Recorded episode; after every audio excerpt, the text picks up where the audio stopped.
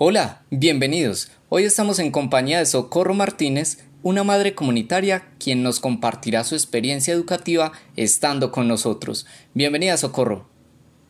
Hola, ¿cómo están? Estoy muy emocionada de poderles contar que uno sigue aprendiendo a lo largo de la vida. Yo soy madre comunitaria hace muchos años y jamás pensé trabajar por rincones. Bueno, les cuento a mí comenzaron a explicarme como que el trabajo por rincones era pues dividir a los niños, eh, poner algunos materiales, adecuarlos según los intereses de ellos y esto para mí era, verdad, pensar que tendría mucho más trabajo.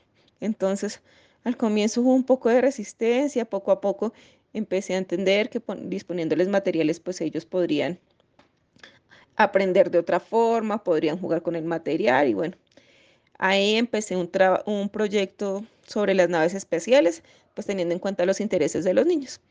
Sin embargo, pues algo que me pareció muy chistoso es que un día llegué a ponerles material sobre la mesa, les traje cintas, colores, mm, tubos de papel higiénico, mm, palos, eh, cajas pequeñas, una caja grande donde traía todo el material que no pensaba que la pudieran usar y todo lo, lo puse sobre la mesa, la caja grande la puse a un lado y vaya sorpresa cuando una de las niñas se mete en la caja diciendo que esa era su nave espacial.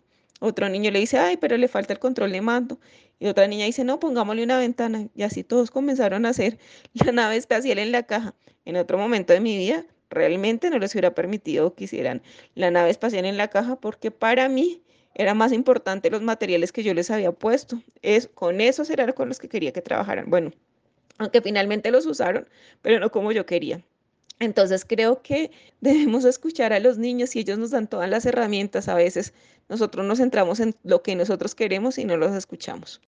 Gracias, Socorro. Es muy importante para nosotros que las madres comunitarias puedan escuchar vivencias que favorezcan sus prácticas pedagógicas.